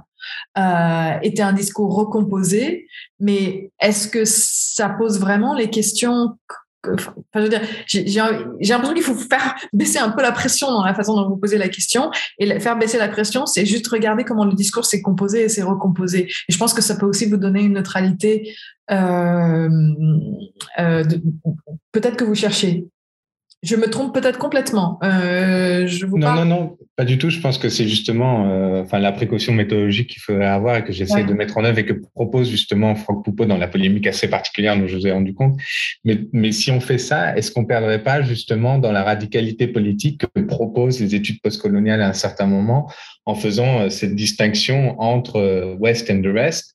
Euh, et justement, à force d'entrer trop dans la nuance, est-ce qu'à un moment, on n'atteindrait pas euh, des, des, détails si infimes qu'on en perdrait en capacité euh, d'organisation politique? Et on sort un peu du champ académique, là, mais euh, sur, sur la capacité finalement des acteurs du Sud à, à avoir une transversalité dans leurs revendications et à, à construire réellement une opposition vis-à-vis vis-à-vis du colonialisme. Non, parce que par exemple, regardez ce que j'ai trouvé dans le, dans le, dans, le cas des, discours anti-chasse à la baleine. Précisément, ce que j'ai, ce identifié, c'était un discours complètement transnational euh, qui s'est développé par en bas et qui a permis aux acteurs de se connecter à travers une des nouvelles demandes euh, euh, d'aujourd'hui. Et, au contraire, de mettre, mettre à jour ce discours, c'était plutôt de le renforcer plutôt qu'autre chose.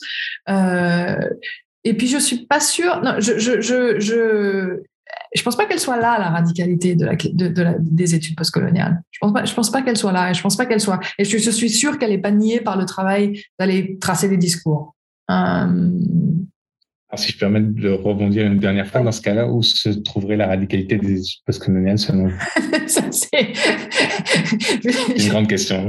Non, non seulement c'est une grande question, mais c'est une question un peu. Je veux dire, moi, je suis je suis pas euh, je suis pas là pour chercher la radicalité des études postcoloniales. Je suis là en fait parce que je suis exaspérée par euh, la façon dont la discipline oublie régulièrement les rapports de pouvoir qui la constituent et, la discipline donc les relations la relation internationale et qu'elle aide à perpétuer. Hein, c'est ça qui m'exaspère en fait et euh, et, et aussi euh, dans le fait de se rendre compte qu'on est responsable dans le fait qu'on reproduit les rapports de pouvoir à chaque fois qu'on agit dans leur sens.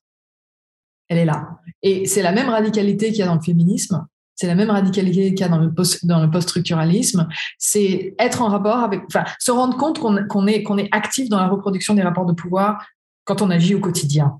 Hein. et donc, a priori, euh, enfin, encore plus quand on fait de la recherche. Mais là, ça devient un peu abstrait, notre conversation. C'est pour ça que je non, mais, mais, merci beaucoup. Je pense que c'est une des meilleures réponses qu'on a eues jusqu'à présent. Donc, euh, ok, ok, ok. Très bien. ça fait plaisir. Alors, je ne sais pas s'il y a quelqu'un qui a une question, euh, qui a d'autres questions. Bah, moi, j'ai d'autres choses à dire. Ah, désolé. Euh, Jean-Roland, je vous laisse la parole. Euh, bonjour à tous. Bonjour Charlotte. Bonjour. Merci pour votre présentation que je trouve très intéressante qui fait euh, surtout écho avec euh, les réalités euh, politiques en Afrique de l'Ouest. Déjà, je suis doctorant en deuxième année. Mm-hmm. Je travaille sur l'université en Afrique de l'Ouest au puissant mm-hmm. de la géopolitique des savoirs. Mm-hmm. Votre présentation fait beaucoup plus écho à, pour, pour, vous prendre au mot, vous avez parlé de, de l'abstrait, pour sortir un peu de l'abstrait, peut-être qu'on pourrait aussi euh, analyser un tout petit peu euh, la situation sociopolitique euh, au Mali, au Burkina, qui est, qui est très récente. Mm-hmm. Qu'est-ce que vous en pensez? Parce que euh, dans ce rapport du pouvoir dont vous avez parlé, dans cette forme d'universalisme, on a l'impression, c'est ce qu'en Afrique, surtout euh, pour la jeunesse, pour tous ceux qui, qui sont beaucoup attachés à, au panafricanisme.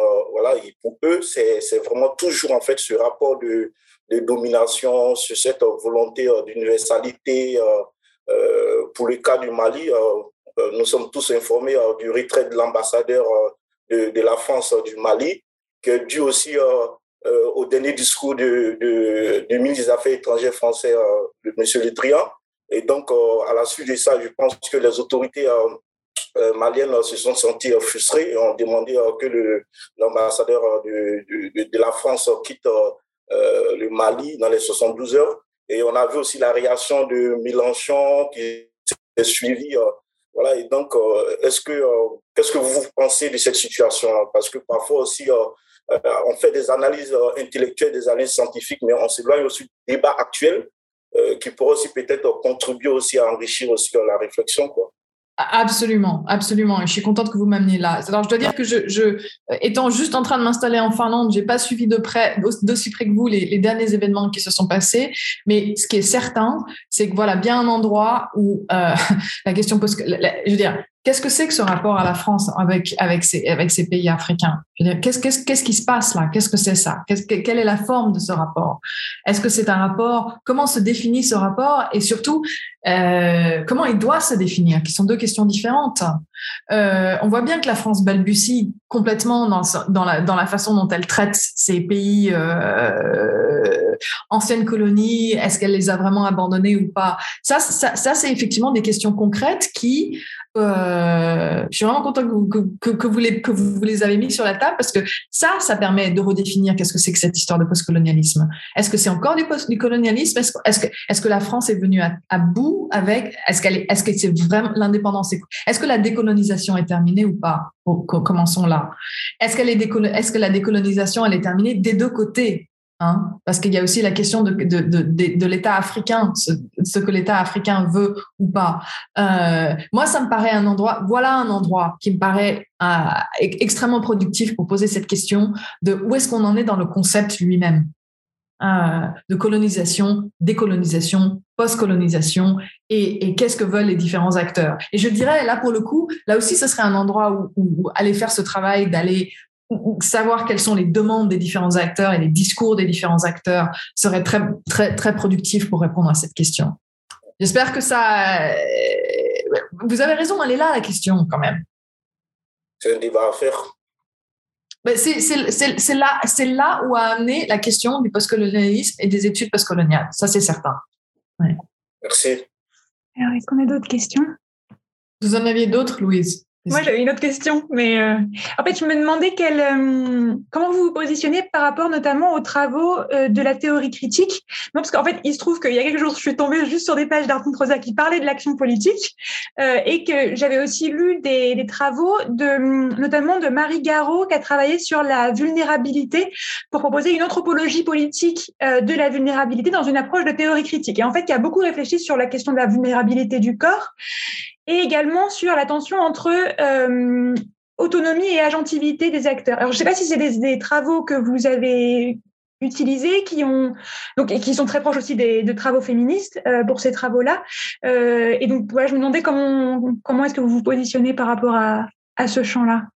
Alors j'avoue ne pas les connaître du tout, ça c'est certain. mais je dirais c'est un, un, retour à la question des sources, de comment je vais, de comment je vais m'y prendre. Euh, rien que le mot vulnérabilité me fait penser à plein d'épisodes, y compris qui sont arrivés dans la vie de Ho Chi Minh, où euh, son corps, pour le coup, a vraiment été euh, mis à l'épreuve de façon, euh, de façon, de façon, de façon qui, souligne votre propos. Mais moi, ce qui m'intéresse plus, c'est de, de, regarder euh, les stratégies euh, actives et agentielles que ces différents acteurs ont suivies et les, façons dont ils ont court-circuité à chaque fois euh, et, transformé en ressources ce qui ne l'était pas, euh, ce qui ne l'était pas au départ. Donc, plutôt, plutôt me concentrer sur comment ils ont, quelles stratégies ils ont développées, euh, pas du côté de la vulnérabilité, pas parce qu'elle n'est pas là, mais parce que j'ai envie de dire, c'est presque une donnée de départ, la vulnérabilité dans l'espace postcolonial. Je veux dire, euh, là, là, encore, il suffit de dire Fanon. Euh, la vulnérabilité, c'est ce dont on essaie de se sortir dans l'espace postcolonial et, et dépasser son corps, ce, qui, ce, que, ce que Ho Chi Minh passait son temps à faire et ce qu'il était sans cesse arrêté, en fait, je, je, parle un peu abstraitement, mais il était sans cesse arrêté, brutalisé par les services de sécurité chaque fois qu'il se faisait, euh, qu'il était arrêté et euh, emprisonné deux fois. Et, euh, et, pour lui, à chaque fois, justement, il s'agissait de pas perdre pas perdre de vue le, but, l'action et, euh, et de développer la stratégie pour y arriver. Ça, c'est quand même, euh, je sais pas, ça vaut le, ça, vaut l'étude, il me semble. Ça vaut le coup d'œil. Mais je, mais je connais pas hein, en plus, voilà, tout simplement. Du coup, ça mène à une autre question. Je sais, je sais pas s'il y a, je veux pas prendre toute la place, mais euh, Parce que, euh, en fait, lorsque j'avais vu votre titre, une des, euh, une, des premières choses qui m'est venue en tête, c'est de me dire, ah, est-ce que finalement, cette approche par décoloniser l'action politique, qui est moi, un, terme que j'utilise très peu en fait, mais je me suis dit, est-ce que ça va pas être une piste pour pouvoir explorer en fait les dimensions collectives? Et en fait, je trouve que tout un, problème qu'on a dans ces approches-là, c'est de parler de stratégie, de parler d'acteurs, comme si les, les, acteurs avaient des stratégies qui étaient conscientes en grande partie. Et en fait, là, il y a, euh, la façon dont vous en parlez, vous me parlez beaucoup d'individus. Oui, ça vous permet de situer du coup votre travail, mais comment est-ce qu'en fait on revient à des dimensions collectives et comment est-ce qu'on en témoigne tout en sachant que bah, toute une série de termes qu'on utilise de l'autonomie ou de la gentilité, en fait, c'est très individu centré. Et en tout cas, moi, c'est un problème que j'ai dans l'écriture de la thèse pour, euh, pour témoigner de ces dimensions collectives avec des termes en fait qui sont complètement empreints d'individualisme en fait. Ça, c'est une excellente question et c'est une question que je me pose pour le coup tous les jours. Euh, et, et, donc, la réponse, c'est que, euh, je veux dire, on peut, la réponse, c'est que toutes les stratégies dont je vous parle, euh, c'est des stratégies collectives. Euh, c'est de montrer comme à chaque fois c'était le collectif qui a été la réponse, euh, même même aux, blessures individuelles. Et donc ça pour le coup, c'est-à-dire il est possible aussi d'avoir comme point de vue, en tout cas c'est ce que je me dis, il est possible aussi d'avoir comme point de vue un acteur tout en montrant le poids et la taille du collectif. donc par exemple chez, chez Ho Chi Minh, euh, tout son travail, le, Ho Chi Minh n'aurait jamais réussi à faire ce qu'il a fait tout seul. Euh, tout son travail collectif, c'était de construire le, le, nationalisme vietnamien. Et il n'y a pas de doute que euh, ça, c'était une entreprise collective de fond euh, et une entreprise collective dans laquelle il n'était qu'un acteur parmi, parmi tant d'autres. Euh, il se trouve que ce qu'il a fait, c'est qu'il l'a lié à d'autres formes, y compris un communisme international. Voilà. Euh, mais il n'y a pas. Mais ça, ça peut être. Enfin, pour moi, ça, il me semble que ça peut être adressé en ne perdant jamais de vue la question, parce que vous avez raison, il y a un vrai risque que ça, retombe sur l'individualisme, et donc en l'adressant directement dans l'écriture, en disant il n'a jamais été seul quand il, dans tout ce qu'il a fait. Euh, mais c'est pas si différent. Enfin, je veux dire, l'autre façon de faire, ce serait de regarder les mouvements sociaux. J'ai réfléchi à voix haute en, vous répondant. Ok, l'autre façon de faire, ce serait de regarder les mouvements sociaux, ce qui était le thème de mon premier livre, puisque c'était les, mouvements environnementaux, euh, voilà. Et là, et là, j'avais pas affaire à des individus, j'avais affaire effectivement à des mouvements, hein, Greenpeace, à, à, à, des, voilà. Et bon, la question se posait moins, mais c'était quand même les questions de, de stratégie et je pense que c'est une précaution méthodologique qui n'est pas, qui, qui, qui, est, qui est relativement facilement gérée si on n'arrête pas de mettre l'accent sur le fait qu'on ne raconte pas juste une histoire héroïque qui se concentre sur un individu, mais qu'on montre bien des stratégies euh, qu'ils ont, qui, qui ne, ne serait-ce que parce qu'elles ont été imitées et imitées et permises par d'autres. Merci beaucoup. S'il n'y a pas d'autres questions, peut-être qu'on peut s'arrêter là et euh, garder ces pistes à explorer. Euh, il y a une question. Euh, ah, il y a une question? Ah, désolée, je ne vois pas en fait. Bah, allez-y en tout cas. Aussi. En fait, j'hésitais un peu à la poser parce que je n'ai pas les termes encore très, euh, très clarifiés de, de, ma question en tête. Merci beaucoup déjà pour votre présentation. C'était vraiment très stimulant. Euh, alors, je suis en première année de, de thèse à l'EHSS euh, sous la direction du Michel et je travaille sur les décolonialismes latino-américains. Mhm. Et plus particulièrement, euh, donc je fais mon approche, c'est celle de la philo-politique et euh, je m'intéresse plus particulièrement à la question des identités géoculturelles. Et donc, cette question de l'articulation de l'universel au particulier est vraiment euh, très importante pour moi. J'y vois encore beaucoup de, contradictions, etc., notamment dans le fait que donc les dans le décolonialisme, particulièrement le latino-américain, il y a un, rejet extrêmement fort de ce qu'ils appellent l'universalisme abstrait, c'est-à-dire exactement ce qui est associé en fait à la justification de l'impérialisme culturel, etc., qui a eu lieu pendant la colonisation. Et il y a quand même un, un point sur lequel je, je bute beaucoup et je, j'ai pas de, je manque de ressources en tout cas théoriques pour penser ce problème-là. C'est l'articulation de euh, la, la euh, revalorisation des, euh, des, des, savoirs situés mmh, avec cette question de l'universel. Et par exemple, vous, vous mentionniez le fait que euh, voilà pour vous, c'était pas forcément ce qu'il y avait de plus problématique euh, et que c'était un élément à, à, à, conserver, en tout cas cette, euh, cette perspective de l'universel, que le problème c'était ça les circonstances historiques dans laquelle euh, et l'instrumentalisation de cette, cette idée d'universel et d'universalisme. Donc, est-ce qu'il faudrait distinguer, par exemple, entre l'universel, par exemple ce qui serait la rationalité euh, partagée par tout, euh, tout être humain, euh, et l'universalisme, qui serait en écho à l'impérialisme qui désignerait ce projet de d'imposer des, des, particularismes sur d'autres voilà d'autres sociétés d'autres cultures bon pour essayer de la formuler en, en une seule et même question c'est comment penser cette articulation entre les savoirs situés et l'universel Et est-ce que, parce que moi, ce que j'aimerais bien, en tout cas, ce que je trouve vraiment euh, problématique dans les textes que je lis, moi, des, des coloniaux latino-américains, c'est que c'est toujours extrêmement abstrait. Euh, Enrique Dussol, par exemple, est un, très bon exemple de ça parce qu'il parle de, du pluriversalisme. Mmh. Donc, ce serait un projet de dialogue philosophique interculturel entre les différentes, euh, voilà, les différentes euh, cultures philosophiques. Sauf que il y a à aucun moment, en tout cas dans les textes que j'ai rencontrés, il y a d'exemples de, voilà comment euh, euh, comment ce dialogue est mis en place concrètement en fait. voilà. Et donc par exemple quand vous mentionniez, euh, est-ce que vous auriez un, un exemple peut-être quand vous disiez que cette universelle n'était pas forcément problématique? Oui. Mon, mon, exemple. Merci toute, ma réponse est dans, mon exemple, j'ai envie de dire. c'est vraiment un truc sur lequel je ne veux pas généraliser. C'est-à-dire que c'est un peu ce que j'ai répondu à Frédéric tout à l'heure. C'est-à-dire que quand je, dis que c'est pas problématique, je me situe du point de vue de Fanon. Et c'est ce que j'ai envie de vous dire. Euh, c'est que la, la, façon d'éviter, en tout cas de ne pas d'éviter des écueils, c'est de vous situer au plus près de, des textes euh, et la façon dont eux-mêmes traitent de cette question de l'universel ou du particulier. Quand j'ai dit que c'était pas problématique, c'est parce que c'est je prends Fanon au sérieux et pour Fanon, c'est une question qui doit vraiment se poser sans être sans être mise de côté tout de suite, euh, comme ça l'est chez d'autres auteurs. Et donc donc moi je veux pas le mettre de côté, mais je n'irai pas jusqu'à prendre un pas hors de Fanon et généraliser sur l'universalisme, enfin, faire une distinction hors, hors des textes que j'étudie. Parce que c'est une question qui est trop.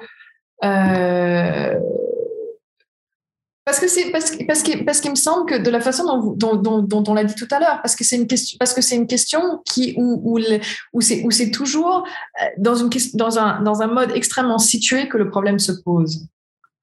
Est-ce que l'universalisme cher, euh, euh, est-ce que c'est un universalisme qui, cherche à imposer un rapport de pouvoir, à effacer d'autres modes d'être ou pas? Euh, donc, je voudrais disconnecter en fait la distinction philosophique des textes. et ma réponse est toujours travailler avec les textes et les auteurs avec lesquels je travaille. Je sais que ça ne va pas vous satisfaire comme réponse, mais euh, si, il y a une autre, une, autre, une autre chose à laquelle peut-être faire attention dans votre cas, c'est que quand est-ce que ces textes sont écrits? Parce que c'est des choses qui où et quand en fait? C'est ça que j'ai envie de vous dire. Parce que le, le c'est vrai que le décolonialisme latino-américain, il a aussi, il a aussi, il a, un, contexte très, très spécifique, une date très spécifique et un lieu très spécifique. Et c'est pareil pour Fanon. Mais je pense que ces choses-là, je pense que ces choses-là sont plus importantes qu'on qu'on croit pour répondre, pour savoir comment s'y prendre sur cette question d'universalisme et du particularisme. Qu'est-ce qui se passait au moment où euh, il y a ces grandes déclarations qui sont faites? Oui, d'accord, je, comprends. Merci beaucoup. Est-ce que je peux juste euh, faire un, dernier commentaire euh, qui est que, par exemple, je, je m'intéresse aussi beaucoup à, aux critiques qui sont faites à ce, ce décolonialisme-là en particulier. Et notamment, euh, une des critiques dans lesquelles euh, cela revient beaucoup, c'est euh, l'idée de que ça en fait ça revient à un relativisme. donc c'est très facile de dire ça, c'est-à-dire qu'en fait finalement c'est une réduction, c'est une pluralité de points de vue, une juxtaposition de points de vue, de savoir situer et, et où est-ce qu'on va avec ça. ça revient à nier la possibilité de la science, ça revient à nier la possibilité, les ambitions primordiales de la philosophie. Enfin voilà, donc cette cette. Euh, alors, le, relativisme, moi j'ai envie de dire so what? Ça pour moi, ça me paraît une, critique. Euh, et, alors? Enfin, je veux dire, euh, so what? Je veux dire, si on, si on, si on remet sur, sur la table des différents points de vue, on peut appeler ça du relativisme. J'ai toujours pas compris pourquoi le relativisme avait, un, avait mauvaise presse. Euh, ça, c'est une autre réponse. Hein. Si, vous, si vous voulez, E.H. Carr, ok, un des fondateurs des relations internationales, c'était un relativiste. ok. Euh, les post-structuralistes sont des relativistes. So what? Je vois pas le problème. Le, problème, en fait, de l'universel, le problème, c'est la façon dont l'universel, là, c'est la philosophe qui va, comme Frédéric m'a appelé tout à l'heure, le, problème, c'est la façon dont, Aristote, depuis le départ, a associé la, possibilité du savoir à l'universel. OK? Ça, c'est notre problématique de, départ. OK? Et on est tous en train de se situer par rapport à ça. OK? Mais de là il y, a des, gestes aussi qui sont pas très intéressants, y compris de, dire que le rejet de l'universalisme, ça revient au relativisme. Moi, je comprends même pas ce que ça veut dire, en fait. S'il s'agit de mettre la pluralité des points de vue sur la table, eh ben, très bien.